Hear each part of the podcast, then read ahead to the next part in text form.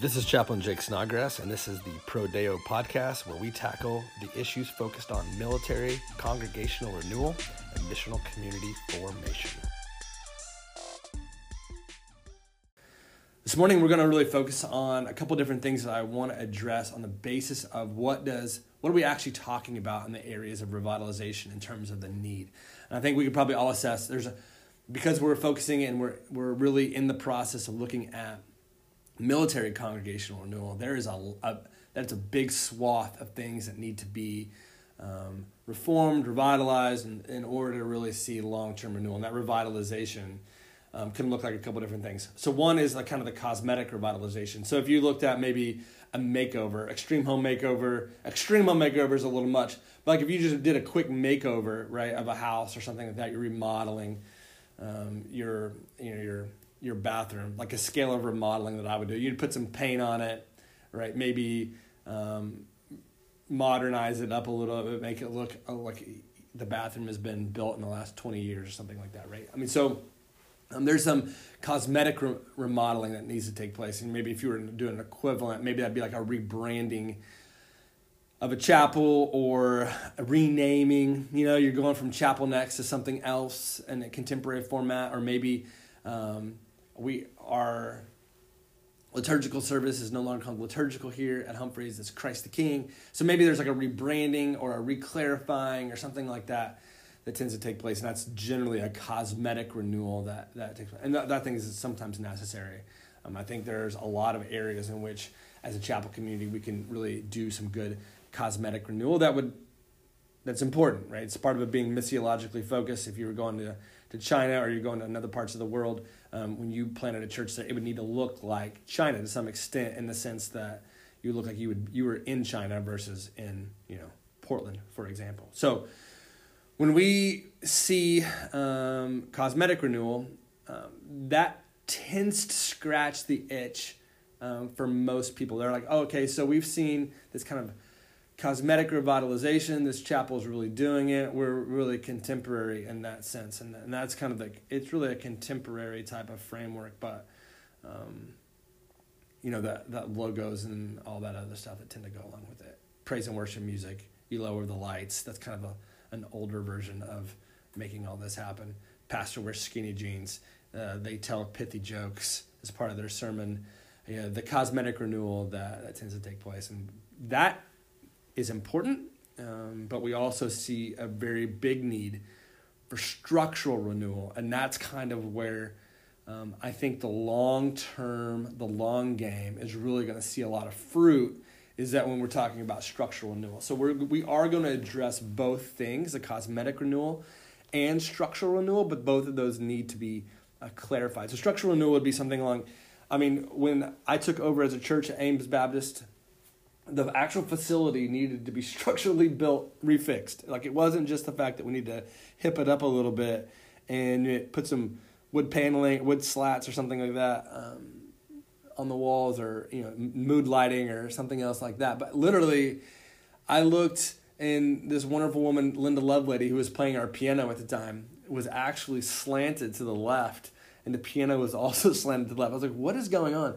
Look at the back of the building, and the building's seemingly kind of straight. So, like, literally, there's a twist in the entire structure of the facility to the left at the front of the stage. And as I, we kind of pointed it out, everybody, all, you know, they had been there, you know, for 20 years and really began to see it. So, me and Kenneth Hoisington, our engineer extraordinaire, he we climbed under uh, underneath the, the facility and actually began to take a look and saw that the building, which was built in like the 30s, 40s range, after the these guys got back home for from World War II, that the foundation was basically mortar, brick and mortar underneath, and like in stacks and like little pillars underneath the the church.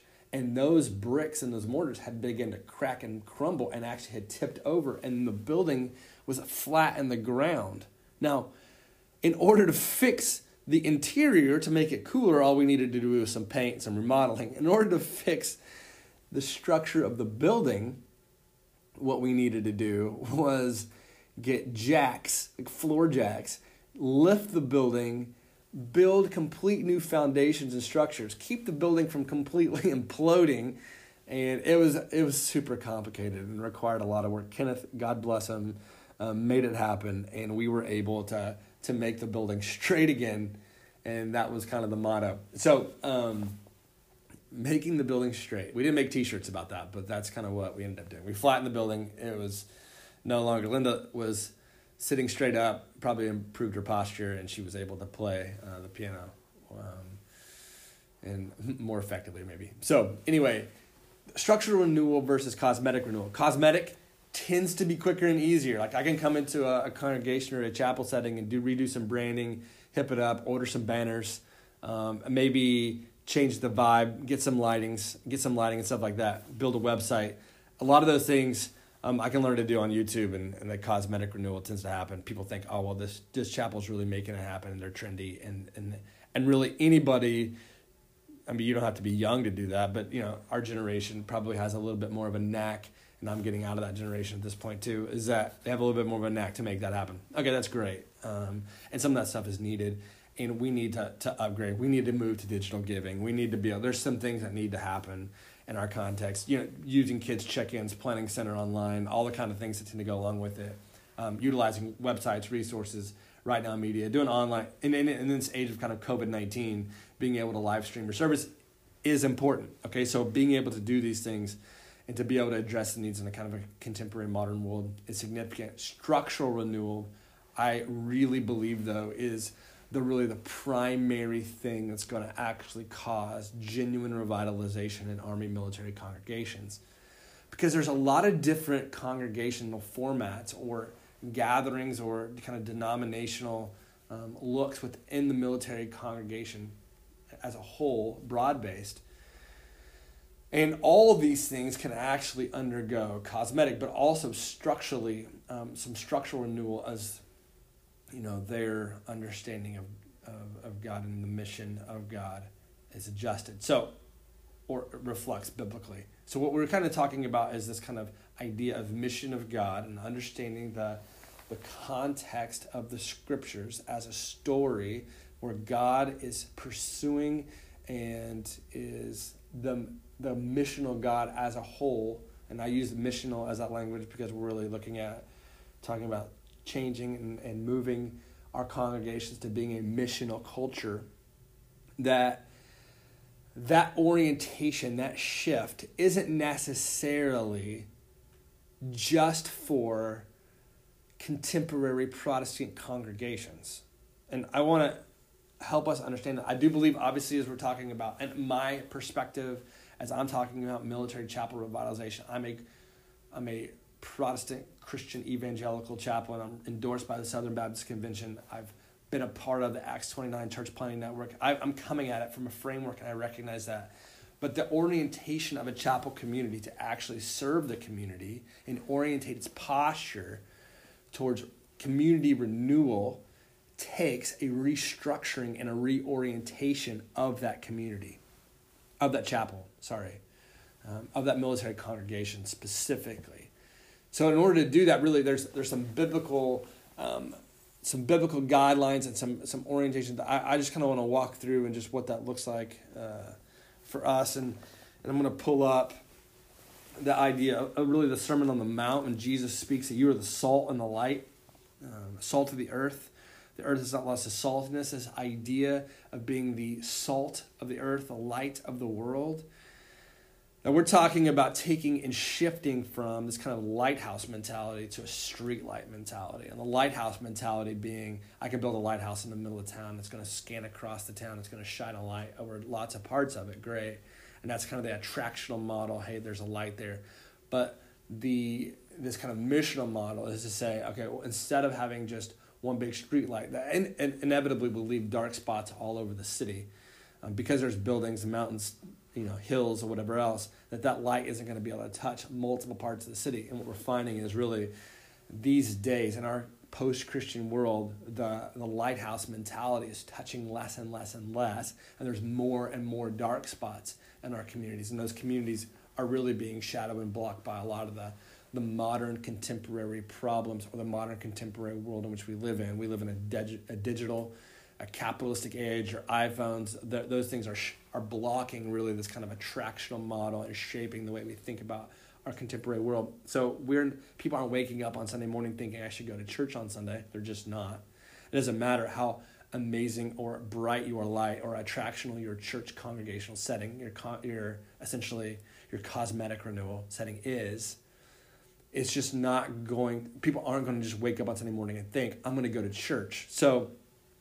Um, they're not waiting on me to ride in on a Harley and smoke and and get out my leather jacket. I don't know if that's cool anymore, actually. Um, but they're not waiting on that to actually finally come to church. They're not waiting on me to watch more movies and make more pithy statements or wear tighter jeans, whatever else, right? So that's not the necessarily the issue, right? So the reason is the gospel isn't reaching the depths, and they're not being able to see the congregation, the church in this setting. And so we want to really create street lights that would put light in smaller pockets all over the city so the light of the gospel shines to the dark places and the gospel is being made clear. So that takes a massive structural reorientation of the military chapel community in order to create a system where there is street lights essentially all over your military installation or your greater community. So this kind of streetlight mentality, this model, uh, we believe is the way ahead because we live in really in a post-Christian type of world. So, um, I, I would just encourage you if you want to learn more about kind of the post-Christian type of context of post-Christian world. There's a lot of different podcasts that do a much better job and are much more educated in this process, and I'm learning from. And I'll just this cultural moment uh, by Mark Sayers and John Mark Comer is great. Um, there's a, there's a handful others that, that tend to be really really good, and I just really point you to uh, some congregations, some churches, maybe uh, uh, King's Cross, a lot of those guys there, and then there's some churches in um, Church of the City in New York. Um, there's a lot of guys, uh, Jon Tyson and those folks, who are really doing a great job of through prayer and renewal and revitalization, being able to do it. Also, the saturate the world guys, who are who are leading Soma communities, um, the family of churches there that are, are just fantastic. Um, in terms of forming missional communities, and we get a lot of the language that we're using for this uh, from these from these gentlemen who do such a great job of articulating um, the moment, so to speak. So this idea, though, of, of, of really restructuring and remo- re, uh, structural remodeling or structural renewal uh, is really based on our prioritization of chapel communities, one, within the RSO and how those tend to function, and then two, really orienting our chapel communities to serve the community in order to make the gospel clear. So there's some biblical things. So it's salt and light, and then the idea, Jeremiah um, 29 11, which um, I really learned oddly enough when I was trying to do a wedding. I was in a wedding service for my sister, and I was preaching through Jeremiah 29 11, you know, for I know the plans I have for you, declares the Lord, plans to prosper you and not to harm you, plans to give you future and hope. And so that was kind of taken a little bit, you know, we always take that out of context. And when I was looking at the context of the text, I was learning from like Tim Keller and Chris Wright, who wrote just remarkably on the mission of God. And and I saw the rest of the passage, which I was like, wow, that seems a little bit more than I had originally anticipated. Look, learning how to live as exiles here, he says, build houses and live in them, verse 5. Plant gardens and eat the produce. Take wives and have sons and daughters. Take wives for your sons and give your daughters in marriage that they may bear sons and daughters. Multiply there and do not decrease. But seek the welfare of the city where I have sent you into exile and pray to the Lord on its behalf. For in its welfare you will find your welfare. So we're looking at what does it mean to seek the welfare of the city? It means to flourish in that city and to seek the welfare of that city and to plant and to multiply in that city in order that the gospel might be made clear. He goes on to say, Don't be distracted and deceived by their gods or the dreams that they dream and, and to, to he says, For it is alive, they are prophesying to you in my name. I do not send them, declares the Lord. He, he reorients us to the, to the biblical mandate and mission. And this idea that Jesus uh, goes on, to, calls us to his apprenticeship is really important in the context of us being missional in our communities. And so, um, 1 Peter 2 9, which we really has have become a really a mandate here and the verse that we always kind of point to at agape this idea of living as exiles, um, you know, this alternative view of exile, which he actually says you're not exiles. Essentially, you're you know, into the community of God, but exiles in the world, um, is kind of a fascinating twist on on this text. And to be able for us to, to look at 1 Peter 2 9 and say, you know, you are a family really of servant missionaries. And I'll read it to you. It says this But you are a chosen race, a royal priesthood, a holy nation, a people for his own possession, that you may proclaim the excellencies of him who called you out of darkness into his marvelous light. Once you were not a people, but now you are a people. Once you had not received mercy, now you have received mercy. Beloved, I urge you as sojourners and exiles to abstain from the passions of the flesh which wage war against your soul. Keep your conduct among the Gentiles honorable, so that when they speak of you as evildoers, they may see your good deeds and glorify God on the day of visitation. We live in community, on mission, and we abstain and, and separate ourselves from the, really the addictions and the kind of the secular age in which we live in, in order that the gospel we might make clear in these kind of communities of faith on mission. It's an orientation and a posturing to seek the welfare of the city in small missional communities. We image God, we're image bearers of God by living really as a family, as this describes, on mission and in community, as servants who love and seek the welfare of the city which we are planted. So this is this is theologically important because this is a theological revitalization. Revitalization happens when our hearts are hot for the things of the gospel and if we're not anchored into this, then we can't really see revitalizations. We need to pray. We need to see God's face. And then we need to begin to orientate and reorientate our structures and how we make disciples and how we posture ourselves outward in terms of serving the community and on mission in order for there to be authentic revitalization. There needs to be structural revitalization for us to actually see genuine renewal in military congregations. There needs to be cosmetic revitalization, but it is a smaller part of the overall puzzle, right? And just reiterate one more time before we go. Revitalization must be both cosmetic and structural in order for us to see genuine renewal on military installations. The cosmetic piece is important, but it is not primary because it lends itself to making and, and for us being in a a, a tra- attractional model on a service on the Sunday, and we have to actually reorient the chapel communities and see structural renewal so that we're planting missional communities um, that are making the gospel clear in the small corners of our community, all over our installation, and the people of God are making the gospel clear, and the gospel is the attraction as it manifests itself through the people of God on mission and in community. Hope that's clear.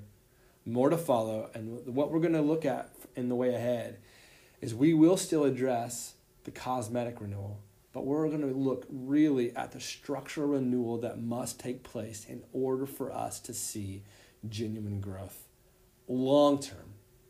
Long term. Thanks, and I'll let you go. See you next time. You can find more from us at prodeochapel.com and click on our social media platforms and connect with us there.